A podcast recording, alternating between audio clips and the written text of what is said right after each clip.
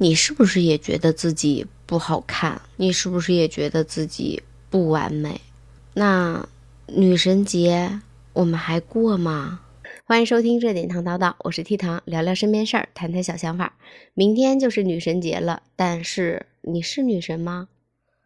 你说你都胖的这么明显的一大坨了，还整天什么嘟嘟唇、双眼皮儿，那是脸的问题吗？竟然还嘲笑人家太瘦、没有胸不好看。你说你，你看看你，肚子比胸都大了，你好看？减肥呢，哪有什么毒鸡汤啊？脱光了衣服，站在镜子面前看看自己，哪哪都恶心，这个不比毒鸡汤还毒？当别人说一句“死胖子”，你就不知道该怎么接话了。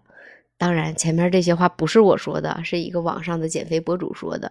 在这个视频下边呢，有的网友评论就说：“对对对，那么胖了，脸整的那么好看有啥用？”还有的说：“减肥才是最棒的整容。”也有的说：“这话说的简直太经典了。”现在我们经常可以看到一些广告，什么包头脸显高贵，美女的标配。断骨增高术帮你追梦超模，然后有的人甚至为了做漫画腿，做小腿神经离断瘦腿手术。正常的人的颈椎应该是有曲度的，但是很多人现在又开始追求天鹅颈。不过天鹅颈是因为颈椎有颈椎病才造成的，颈部承受巨大的压力，严重的时候可能会导致头痛，甚至有的人会为了追求甜甜的酒窝去做酒窝整形手术。但是医学上说酒窝可能是一种生理的缺陷，竟然会有人为了这种缺陷去花钱做这些手术。看到这样一个小短片，一个女孩走在街上，收到一张整容的宣传单，因为自己的容貌不是海报上的大眼睛，决定去整容。在遇到长相好看的人的时候，又去医院调整。五官，再后来看到别人纤细的腰、曼妙的身材，就又做了全身的整容。但是时间向前，大家的审美也发生了变化，女人最后只能不断的调整。当她终于变成符合大众审美的样子之后，却在不久以后又看到了一张宣传单，上面是一张清新自然风的整形海报。在我们的日常生活中，会经常听到“胖的好像猪”“旺仔小馒头”“大象腿”“游泳圈”“小眼睛”“大屁股”“大饼脸”。身边陌生人的评论、亲戚朋友的玩笑、铺天盖地的整容广告，还有身边好久不见再见面、越来越漂亮的朋友，还有之前励志减肥常说的一句话，就是要么瘦，要么死。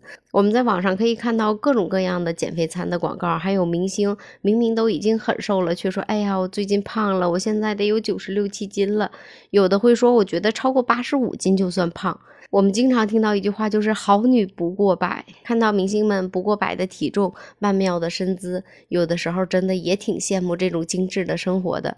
然后，当和比自己漂亮的人走在路上的时候，发现朋友被搭讪要微信的时候，还有工作中有的人不如自己努力却可以升职加薪，长得漂亮可以随便一拍照传到社交平台上就能获得好几万的点赞量，甚至有些人只要在屏幕前扭扭胳膊扭扭腿就能获得特别多的粉丝。生活中因为容貌身材被不平等的对待。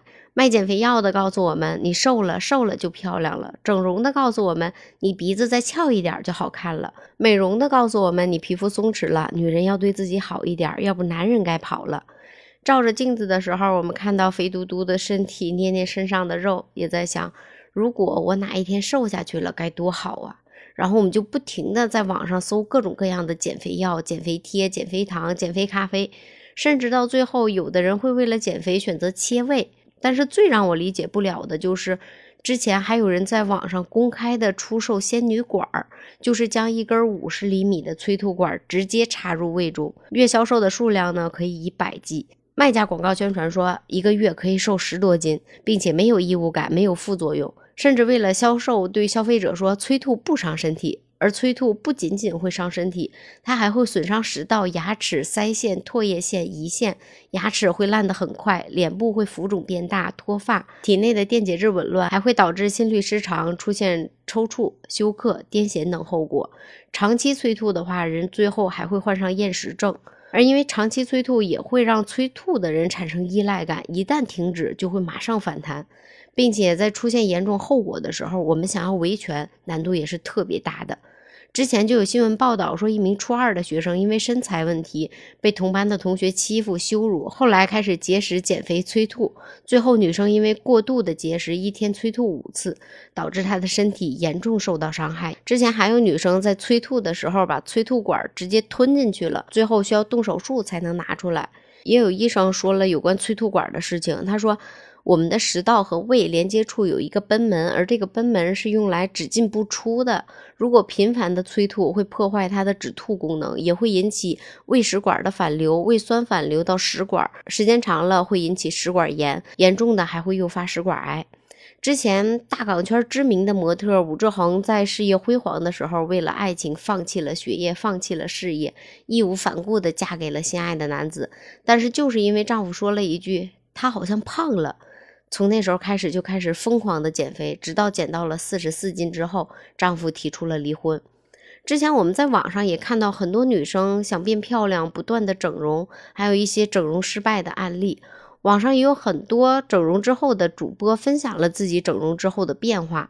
有一位主播说，他自己特别好的一个姐姐在家里边用刀把假体下巴给取出来了，被家人送到了医院。这件事情对他的触动特别大。他说，医美的尽头到底是什么呢？他说，对他来说就是修复。很多人，包括他自己，都会抱着侥幸的心理，直到最后出现后遗症了才会收手。他也说不知道现在流行的趋势到底是谁在主导，好像几年前流行的网红脸，现在很多人都在做修复，但是还是追不上审美的变化。在新年的前两天，有关整容的事情，我也想录过一期节目，当时因为设备不行，所以没录好，也就没有发布。就是在新年的前两天，有一个女孩去韩国做整容修复，结果手术失败之后就再也没有回来。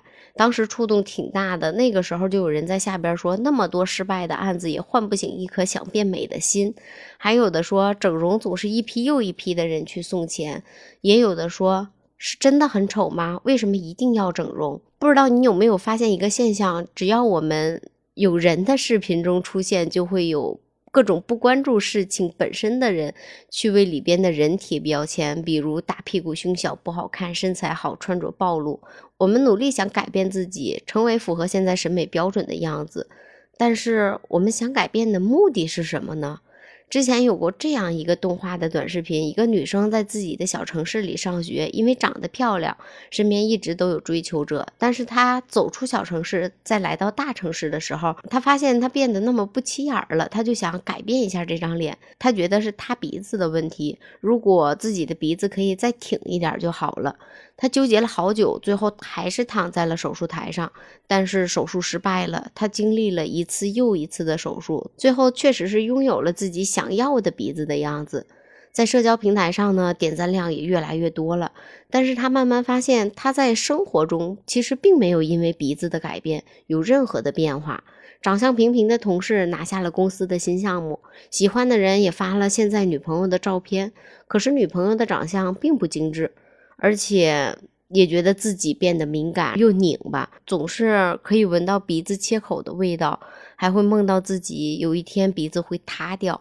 我们在网上可以看到各种好女孩的标准，女孩标准的身材指标。然后网上有人会说，我们要做精致的猪猪女孩。那什么才是精致的猪猪女孩呢？我们通过网上碎片化的东西不断的定义这种精致，但是怎么样才算精致呢？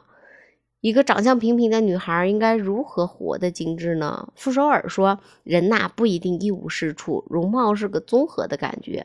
可能眼睛小、鼻子大、嘴巴大，但是放在一起却那么好看。一个人一定要有一技之长，要支撑你和你认为自己怎么可以这么棒的那个东西。比臂短更重要的是扬长，将长处发挥到极致，将会获得非常精彩的人生。”我们都是独一无二的，为什么我们要取悦别人而不惜牺牲自己的健康呢？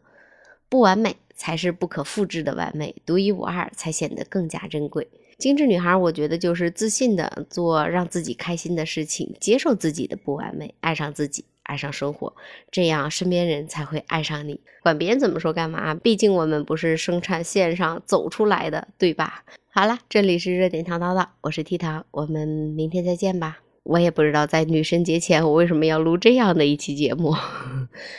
我现在坐在电脑前面，掐掐我的肚肚两边是两坨厚厚的肉肉。